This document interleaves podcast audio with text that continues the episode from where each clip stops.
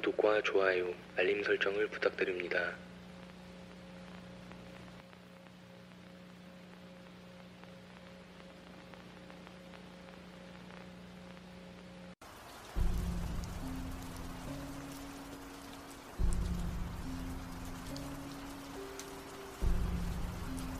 안녕하세요.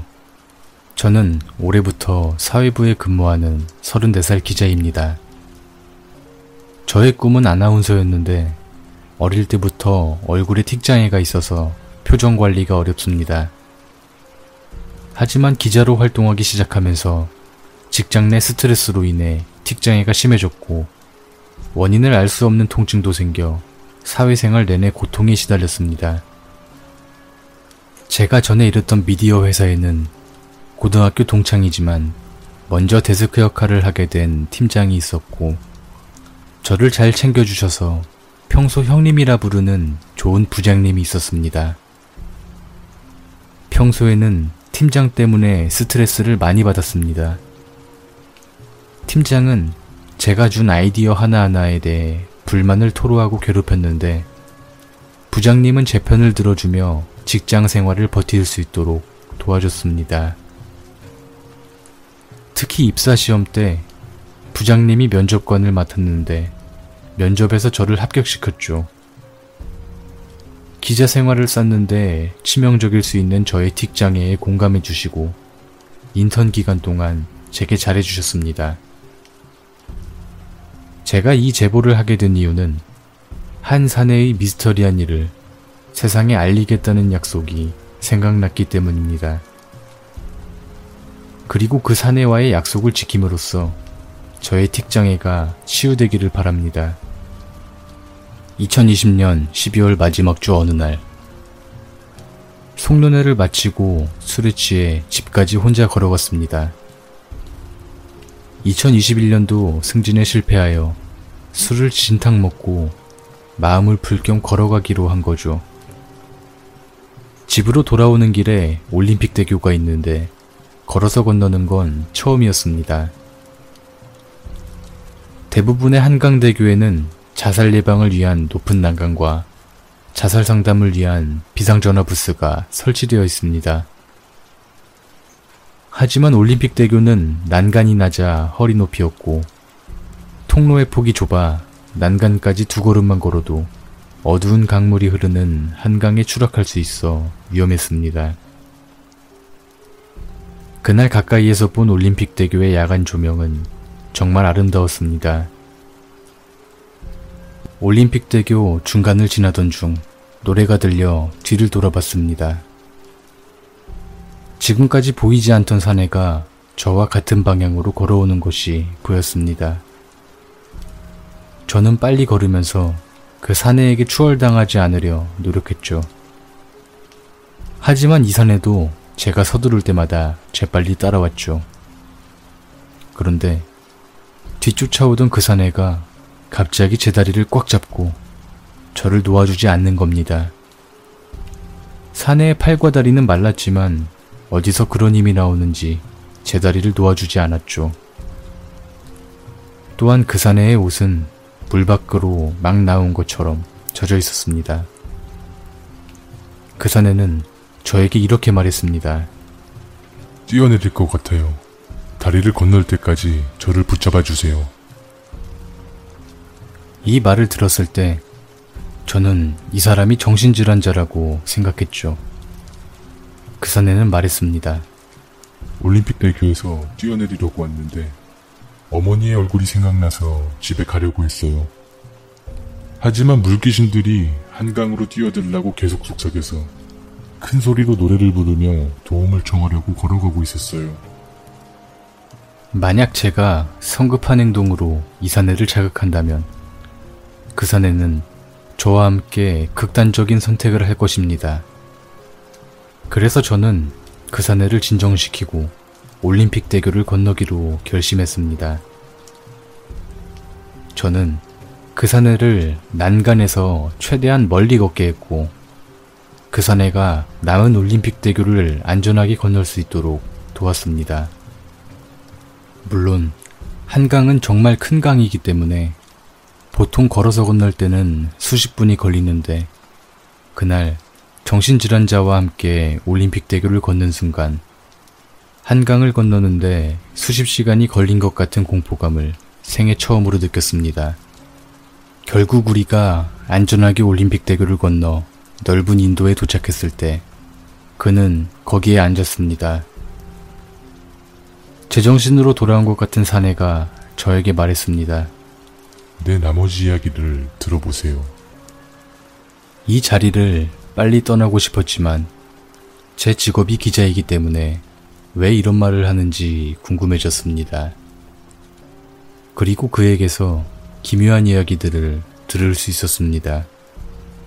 자신은 오바마 대통령을 협박한 혐의로 체포됐으며 320 사이버 테러 공격과 관련해 국가정보원 요원들에게 조사를 받았다고 말했습니다. 이후 서울구치소에 수감됐다가 정신병원으로 옮겨져 국가정보원과 관련된 기억을 지우기 위해 전두엽 절제술을 받았다고 말했습니다.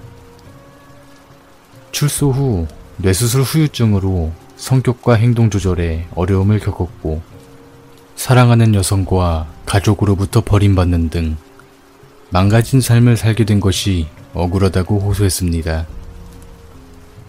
그 사내의 이야기는 믿을 수 없는 것이었지만 너무 심각한 목소리로 말했기 때문에 들을수록 그 사내가 거짓말을 하고 있다는 느낌이 덜 들었습니다. 그런 일이 사실이라면 흥미로운 기사가 될 것 같아서 취재 의욕이 생겼습니다. 저는 그 사내에게 말했습니다. 저는 인터넷 미디어 기자입니다. 연락처를 알려주시면 저희 부장님에게 기사 작성이 가능한지 물어볼게요. 급해서 종이 대신 수성펜과 휴지를 건네주었습니다. 제가 출소한 지 얼마 되지 않아 휴대전화를 가지고 있지 않습니다. 어머니 번호를 적어드릴게요. 그는 번호가 적힌 휴지를 제게 건네주었습니다. 물에 젖으면 전화번호가 지어질 것 같아서 조심스럽게 휴지를 주머니에 넣었죠. 그리고 그 사내는 위협적인 눈초리로 쳐다보며 말했습니다. 지금까지 제 이야기를 듣고 돌아간 사람은 없습니다. 만약 당신이 이 세상에 제 이야기를 해준다면 저는 당신에게 보답하고 싶습니다. 당신이 얼굴에 앓고 있는 틱장에는 저주인형에 걸린 낚싯바늘 때문입니다. 저주인형을 찾으면 올림픽 대교에 던지십시오. 그렇게 말하고는 갑자기 한강 쪽으로 사라졌습니다. 사내와 헤어진 후 근처 카페에서 숨을 돌리며 그 사내가 남긴 알 수 없는 말을 떠올렸습니다. 그러나 술을 너무 많이 마셔 헛것을 봤나 하는 생각이 들었습니다. 새해부터는 술을 끊기로 결심하며 그 경험을 잊으려 했지만 누군가 저주 인형을 만들어 저를 괴롭힌다는 말에 기분이 좋지 않았습니다. 그리고 새해 첫날, 저는 사내가 적어준 번호로 전화를 걸었습니다. 곧 그 사내의 어머니가 전화를 받았고, 사내의 어머니에게 그 말들이 사실인지 물었을 때, 어머니의 울음소리가 들려왔고, 더 이상의 전화통화는 어려웠습니다. 저는 그 사내의 어머니를 직접 만나 이야기를 나눴는데 어머니가 한 말이 또 저를 놀라게 했죠. 아들은 서울구치소에서 풀려난 뒤 올림픽 대교에서 투신해 스스로 목숨을 끊었고 지난해 말 49제를 지냈습니다. 저는 소름이 돋았습니다. 저와 함께 올림픽 대교를 건넜던 그 사내는 살아있는 사람이 아니었던 겁니다. 그 후, 저는 그 사내의 어머니와 몇 번 더 인터뷰를 했고, 취재회의에서 국가정보원의 의혹에 대한 기획서를 부장님에게 제출했습니다. 회의에서 제 설명을 듣고 있던 팀장이 말했습니다. 이건 무슨 기사인가요?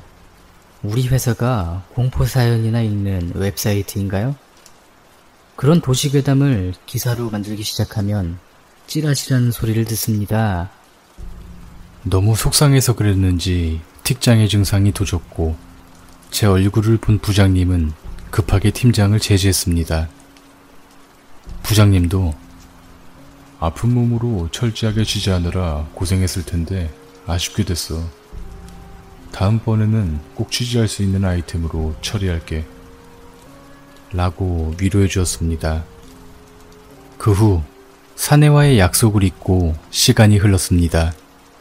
시간이 지날수록 얼굴이 점점 더 아파왔고 병원에서 진찰을 받아봤지만 별 소용이 없던 와중 문득 사내의 말이 생각났습니다.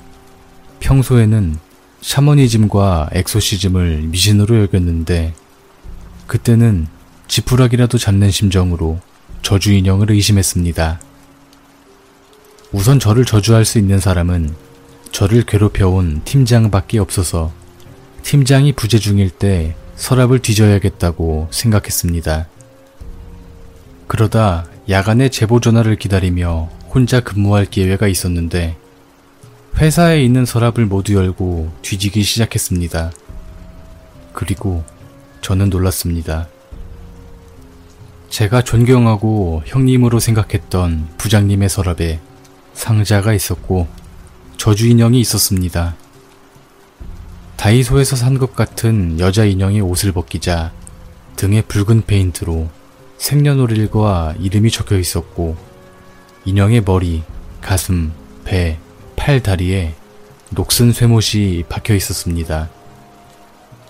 저는 핸드폰으로 인형 사진을 찍어서 부장님에게 보여줬고 저주 인형을 만들어서 저를 몰래 모욕했던 부장님과 의절했습니다.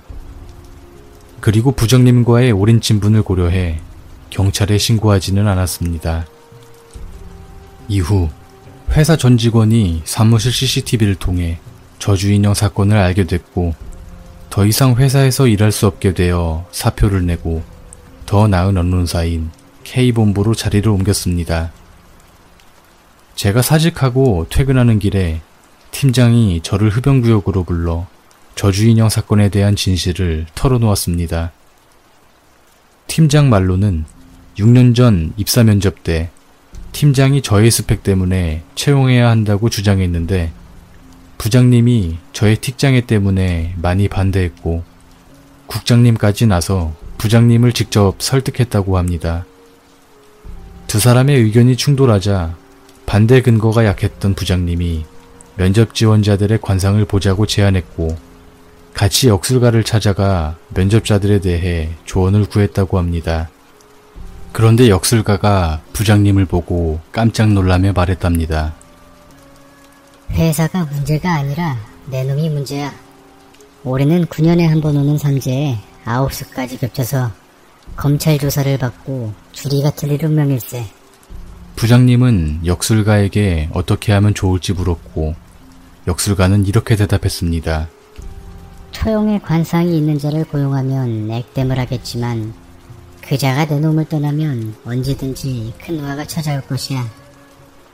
허나 만약 그 자의 저주 인형을 만든다면 그 자는 영원히 떠날 수 없을 것일세. 그 말을 들은 부장님은 곧바로 국장님께 저를 강력히 추천했다는 겁니다. 고등학교 친구였던 팀장과 저는 그동안 쌓아온 모든 감정을 풀었습니다. 그리고 그 친구는 저에게 루어 낚시를 가르쳐 줄 정도로 돈독해졌습니다. 지난번에 같이 낚시를 갔을 때 결국 회사는 문을 닫았다고 말했고 부장님께서 저에게 전해달라고 한 말을 들려줬죠. 사회생활에서 만난 친구들을 믿지 마.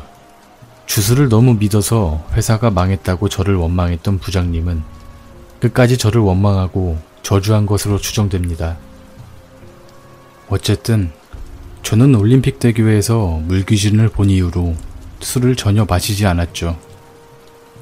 직장을 옮긴 뒤 중소 언론사 기자 시절과 달리 새로운 회사에서 인정을 받았고 저주 인형을 없애면서 통증도 사라져서 꿈에 한 걸음 다가서고 있습니다. 하지만 단 하나 틱장애의 증상은 나아지지 않고 있습니다. 저는 가끔 그 사내가 왜 틱장애의 저주를 풀어주지 않는지에 대해 궁금해하며 그 사내가 했던 말을 떠올립니다. 그 사내의 억울함을 세상에 알리겠다는 약속을 지키지 않았기 때문일까요? 저는 사연 신청을 통해 그 사내와의 약속을 지킬 수 있기를 바랍니다.